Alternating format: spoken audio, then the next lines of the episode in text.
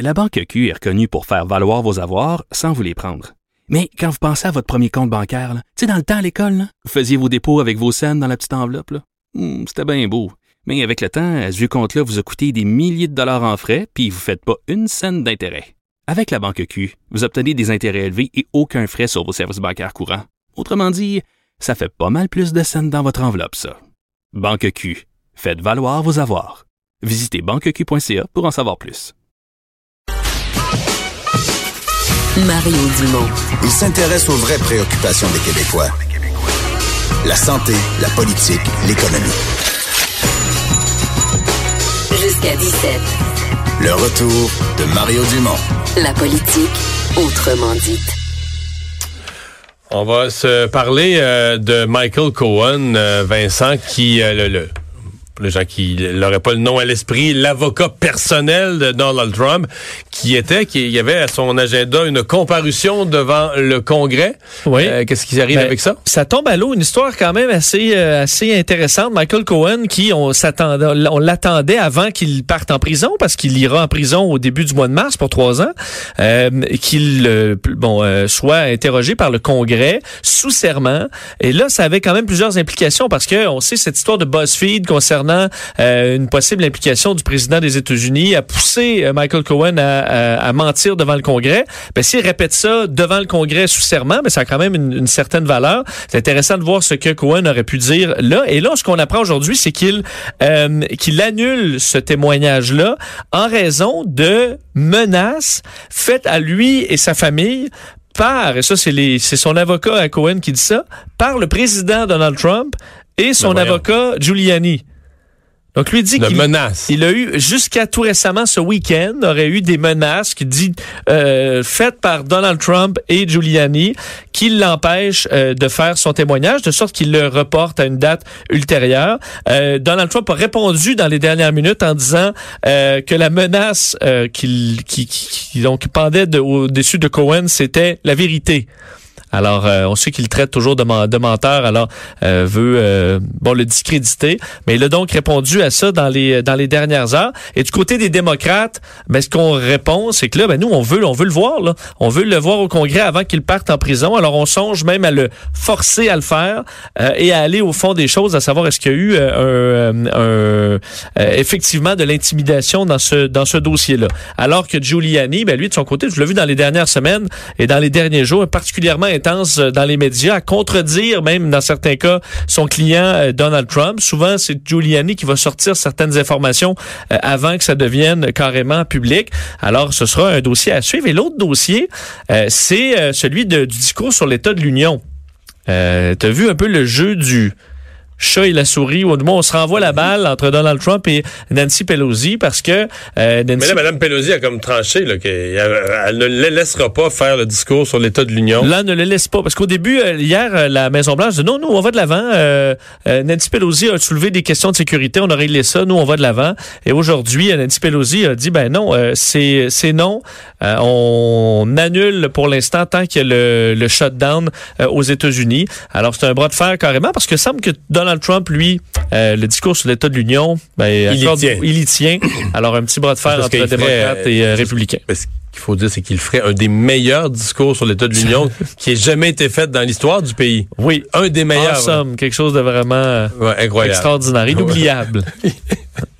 Euh, on va tout de suite parler à Emmanuel Latraverse. Bonjour Emmanuel. Bonjour. Euh, Est-ce que le bloc euh, peut, euh, parce que le bloc a, a fait un caucus, on les a vus se coller au cours des dernières heures sur le PQ. Est-ce que le, le bloc est en train de, de ressusciter, de renaître? Avant de mettre des, des chandelles sur le gâteau, je pense qu'il va peut-être falloir euh, donner quelques quelques semaines, quelques mois euh, à son nouveau chef euh, Yves-François Blanchette. Peut-être voir aussi, euh, pas s'ils vont gagner autrement, ça serait in- ça serait injuste, mais voir quel appui ils vont réussir à aller chercher. euh, maintenant qui semble avoir euh, plus de cohérence, plus d'argent, tout ça. Mais je voudrais que c'est clair qu'on voit le changement de ton et on voit comment un nouveau chef, une nouvelle vision permet d'articuler cette vision là, tu sais, propre au bloc, de dire défendre les intérêts du Québec. Euh, monsieur euh, Blanchette euh, qui mise sur euh, l'économie, l'environnement, l'opposition au pipeline. Mais moi, là, où je vois se dessiner là, un environnement qui peut leur être propice, c'est quand on voit surtout euh, les affrontements qui se dessinent à l'échelle canadienne en ce moment entre les demandes du Québec, les priorités autour des des, des pipelines, euh, le candidat euh, au poste de premier, ce chef du Parti uni conservateur Jason Kenney qui menace, s'il est élu, de faire un référendum constitutionnel sur la péréquation. Vous savez, les bloquistes aiment pas ça quand on dit ça, là, mais c'est factuel de regarder les résultats électoraux au fil des ans.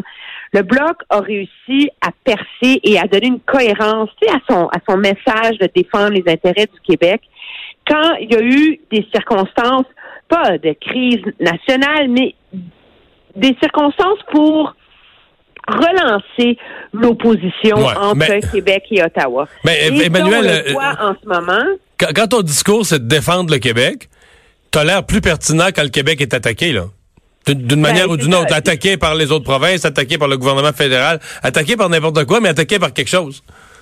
Ben oui, parce que c'était Mitch, euh, euh, c'était le scandale des commandites, c'était les coupures de Stephen Harper en culture. Il y a toujours eu une poignée qui a permis au bloc, après ça, d'articuler tout son discours autour de cette poignée-là. Donc, je pense que euh, c'est clair que euh, cet affrontement là, qui se qui se qui se dessine, ce, ressac qui monte dans l'Ouest, euh, suscite en tout cas pas mal d'inquiétudes à Ottawa. Euh, au sein du gouvernement parce que de un c'est pas bon pour l'unité nationale c'est pas bon pour l'atmosphère c'est pas bon pour le climat là très clairement mais aussi ça suscite des inquiétudes du côté de Justin Trudeau parce qu'on sent que ça peut faire une différence. Faut pas oublier, là, regardez la liste, Mario, là, des, des comtés que le NPD a gagné aux dernières élections. Si ma mémoire est bonne, il y en a neuf là-dedans. C'était des courses à trois là où il y avait moins de 1% qui séparait, 1 ou 2% là, qui séparait le NPD, le Parti libéral puis le Bloc. Là. Hmm. C'est la même chose dans une foule de comtés libéraux. Alors, c'est des joutes qui sont très, très, très serrées. Donc, ça prend pas nécessairement beaucoup pour faire basculer l'opinion publique, surtout dans un contexte où le gros point d'interrogation au-dessus de ça, c'est qu'est-ce qui va arriver au vote néo-démocrate. Emmanuel, euh, on en parle, on dit le gouvernement Trudeau est généralement dépensier dans son dans son approche, euh, mais il y a l'Institut Fraser qui s'est penché plus à fond là-dessus. Oui, il faut le dire à nos auditeurs par transparence, c'est quand même un institut, un, think tank de droite, donc euh, qui ne porte pas la défense des grandes dépenses de, de Justin Trudeau. Mais j'explique l'exercice qu'ils ont fait, c'est qu'ils pourraient trouver un comparatif là parce que euh, la taille des gouvernements, les époques changent, c'est qu'on a seulement regardé les dépenses de programme. On exclut les dépenses de la dette euh, et des intérêts sur la dette parce que c'est pas un gouvernement qui contrôle le montant des intérêts qui paie d'une certaine façon. Et on a ramené ça en dollars de, de 2018 et on s'est dit combien est-ce que le gouvernement dépensait par personne. Ce que de fascinant là-dedans, c'est qu'on se rend compte que M. Trudeau arrive au deuxième rang mais par 72 dollars. On est à 8639 dollars par personne. Ça, c'est à peine 72 dollars de moins que qui? Que Stephen Harper, mais une année. C'était l'année de la récession en 2009 quand vraiment euh, on avait on avait ouvert les coffres là, pour euh, pour essayer de lutter contre la récession.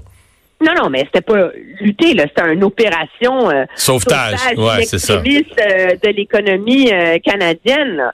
Et les autres, les seuls autres moments où on a vu des, des, des montées comme ça, là, très, très précises et pointues des dépenses du gouvernement, c'est en temps de guerre aussi, là, pendant la Première Guerre mondiale, la Deuxième Guerre mondiale, un peu pendant la guerre de, de Corée. Alors, c'est la première fois qu'en temps de paix, quand il y a de la croissance économique, quand il n'y a pas d'énormes nuages à l'horizon, que la planète n'est pas en crise, qu'on voit un gouvernement dépenser autant. Et euh, ça, c'est c'est là-dessus que mise aussi, je voudrais, les conservateurs pour essayer de convaincre les Canadiens qu'il y a un problème avec la gouvernance de ce, de ce gouvernement-là. Le pari, c'est que euh, les Canadiens, ils se rappellent plus tant que ça des baisses d'impôts de 2015 et d'allocations canadiennes pour enfants c'est d'aller dire euh, aux Canadiens, mais regardez, ce gouvernement-là est, pas capable de contrôler ses dépenses carrément. Là. Je pense que ça, c'est un argument qu'on va voir, qu'on va revoir dans la prochaine année et qui commence à peut-être soulever des inquiétudes là, chez les chez les libéraux. Ouais. Là, il reste un budget. C'est le budget préélectoral. C'est rarement celui, c'est rarement Oui, celui où on réduit significativement son rythme de dépenses. Je Merci. te donne un scoop, euh, je pense pas qu'il va y avoir des grosses compressions dans sujet-là. Ça m'étonnerait aussi. Merci, Emmanuel. Au me fait plaisir. On va, Au revoir. on va s'arrêter les sports dans un instant. Le retour de Mario Dumont.